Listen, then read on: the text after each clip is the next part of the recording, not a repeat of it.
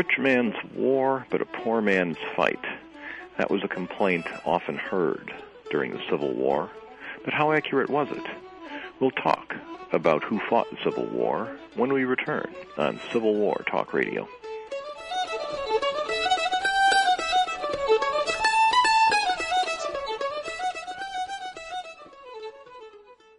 In the great scheme of things, a minute isn't all that much, unless you happen to have a stroke. All of a sudden, those minutes count. Minutes that could mean losing your ability to talk, move, or walk. Which is why, if you can get help in time, your stroke can be treated. The warning signs of a stroke include sudden numbness or weakness of the face. If you experience this, call 911 immediately. Visit strokeassociation.org or call 1-888-4-STROKE today. A public service announcement from the American Stroke Association and the Ad Council. Looking for answers in real estate? We break it down for you. Each week, the Exeter Group explores how successful investors evaluate and acquire real estate to build their portfolio. From financing tips, tax and accounting strategies, and advice on how to control risk. The Exeter Group entertains and informs while divulging secrets used by the most successful investors. Tune in to the Exeter Group every Monday at 12 p.m. Pacific, 3 p.m. Eastern on World Talk Radio Studio A. You're listening to World Talk Radio, where the world comes to talk.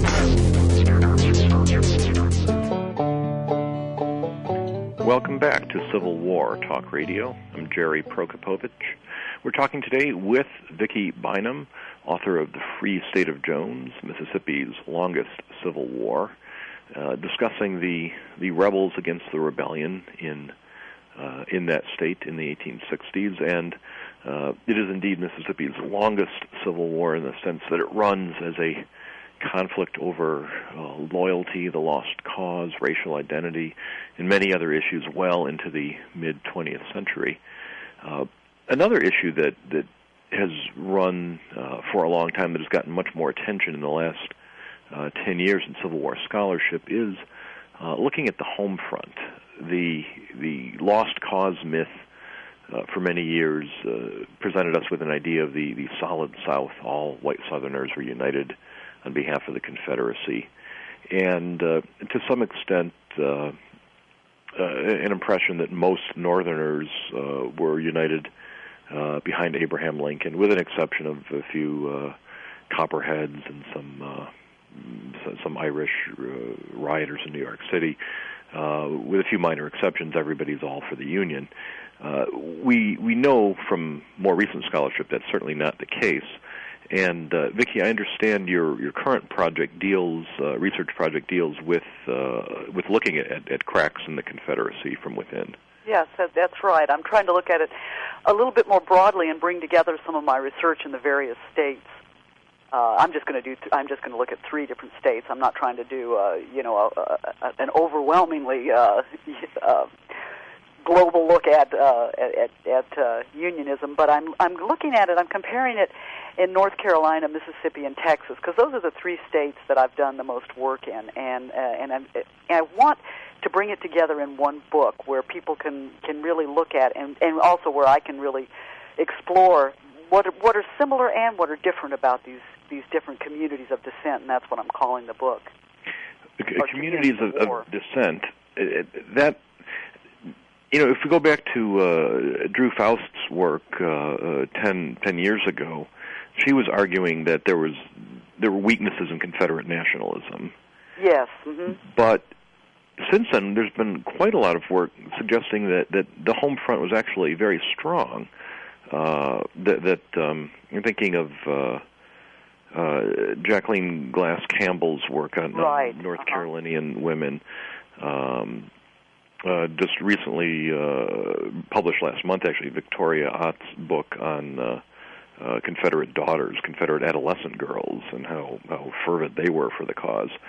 Um, that there, there's a suggestion that, that the women, in some cases, uh, were more loyal to the Confederacy. Mm-hmm. Uh, yeah, and I think you can find that, and you can uh, you can definitely argue that. Um, but I don't think it's always the case. I mean, it's again where we're going here is I think we have to look at all of these other factors.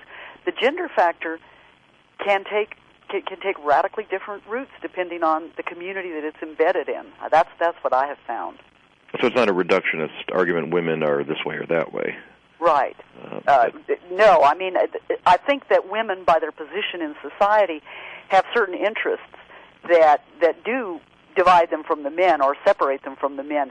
But I think those interests are always embedded in the community and interpreted through the community, so that there's you, you can't make an essentialist argument at any state. Uh, I think in any way about how women are going to react. Yet you can still, uh, I think, apply gender analyses uh, within those communities as to how they act, you know, and, and, and why it takes a particular path that it does. And, and you're looking specifically at, at unionist women or communities where women are, are lean toward unionism. That's right. That's that's really um, my own research experience is to is to be looking at communities where you already do have really strong unionism. For example, I've returned to my research in North Carolina and looking a lot at that at that Quaker belt, particularly there of Randolph, Moore, and Montgomery County.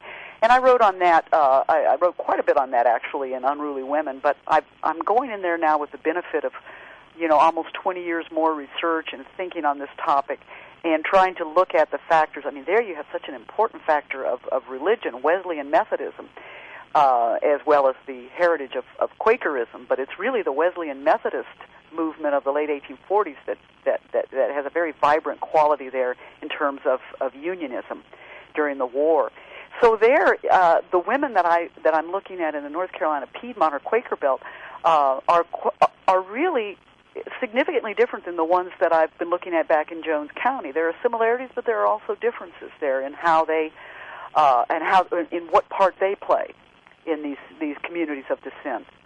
It, it sounds like they're more ideological in North Carolina. I would say so. That's that's what I would argue is that you really do have a because I think also because the women when you have a religious component to unionism, that's something that women are more directly involved in than say politics, political views. They're more directly involved in that and and that's really a religion of dissent already in terms of uh, the the conventional state apparatus and power structure. They're already familiar with dissent before the war comes. I recall the the Underground Railroad, uh, such as it was in North Carolina, is also based in that area through the, Yeah. the Quaker communities. So, so you have a That's right. heritage. Oh yeah, very much so. So that yeah, that would have a tremendous uh, impact too. So we have. Um, and I'm just thinking of the, the different uh, approaches people have taken to this. Um, I wonder if looking at individual communities, uh, which is the way a lot of this work has gone. I mentioned Jonathan Sarris earlier. Uh, uh, Philip Paludan looking at, at uh, the Shelton Laurel massacre in North Carolina, looking at one community in a sort of micro under a microscope. Um, is somebody ever going to pull all this together for us? Well, that's a good question. Um, and do you mean specifically in terms of women's role? The, Or, or unionism in the South? Yeah. Uh, well, I think there are a lot of efforts to do that, and so far they have they have taken the form of, like one other uh, anthology that I have an essay in, that Dan, Daniel Sutherland's. They've taken the approach of getting individual authors to contribute essays from all the various different uh, unionist communities or wars within wars of the Civil War, and and that's been the, that's been a good beginning approach, I think. But I do think that I mean we have some really old studies like Georgia Tatum's and or, or Georgia uh, Lonn, um, oh Ella Lonn and Georgia Tatum, both uh, women historians, did early studies where where they gave uh, broader overviews. But those works are are very very dated now, and I think that that there is time for another one.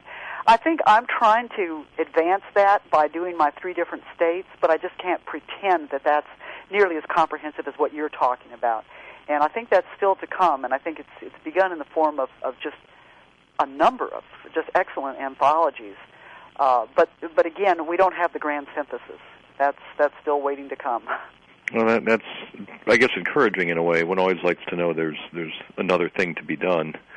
Uh, Yeah, and that is that's definitely one that's that's ripe to be done because the the individual works, the monographs are there.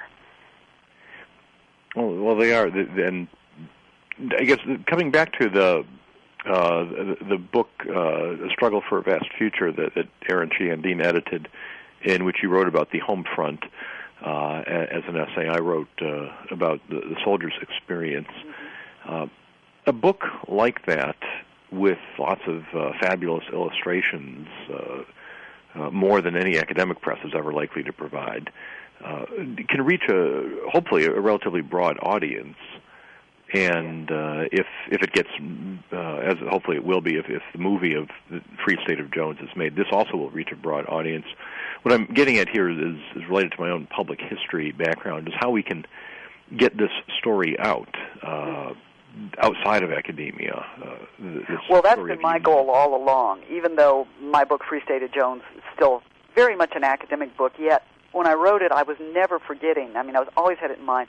I want this to be read more broadly than the classroom or the graduate seminar uh, or among you know scholars themselves and uh, and it has been extremely widely read in Mississippi but I think that that we still need to I mean I it it, it still needs to be uh, written in a way that's more accessible than that.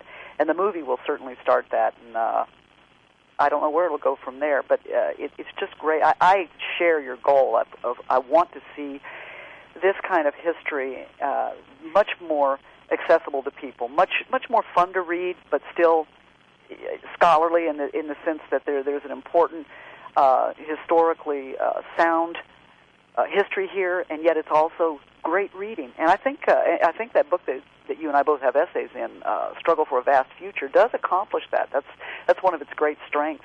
It, it is, and uh, readers can find that. Listeners can find that at places like uh, Barnes and Noble or Borders. It, it's it's out there. It's uh, published by Osprey, and it, it's uh, definitely worth uh, worth looking at for the the many contributors to that. Yeah. But uh, I, I want to stress to our listeners also that your book, The Free State of Jones, absolutely does fit into the categories you just described as uh, a very interesting book to read, not uh, uh, not falling victim to the the academic uh, uh, disease. It's, it's not filled with jargon. It's not uh, dry. It, it tells a story that uh, an irresistible story. Uh, yeah, that's certainly what I tried to do. For example, as I I think I say in the introduction, I keep historiographical discussions. I don't discuss other authors and their works, except in the footnotes, and I did that on purpose because I think oftentimes that's what really just just makes a book no more fun to read anymore when you just have to constantly be learning how the author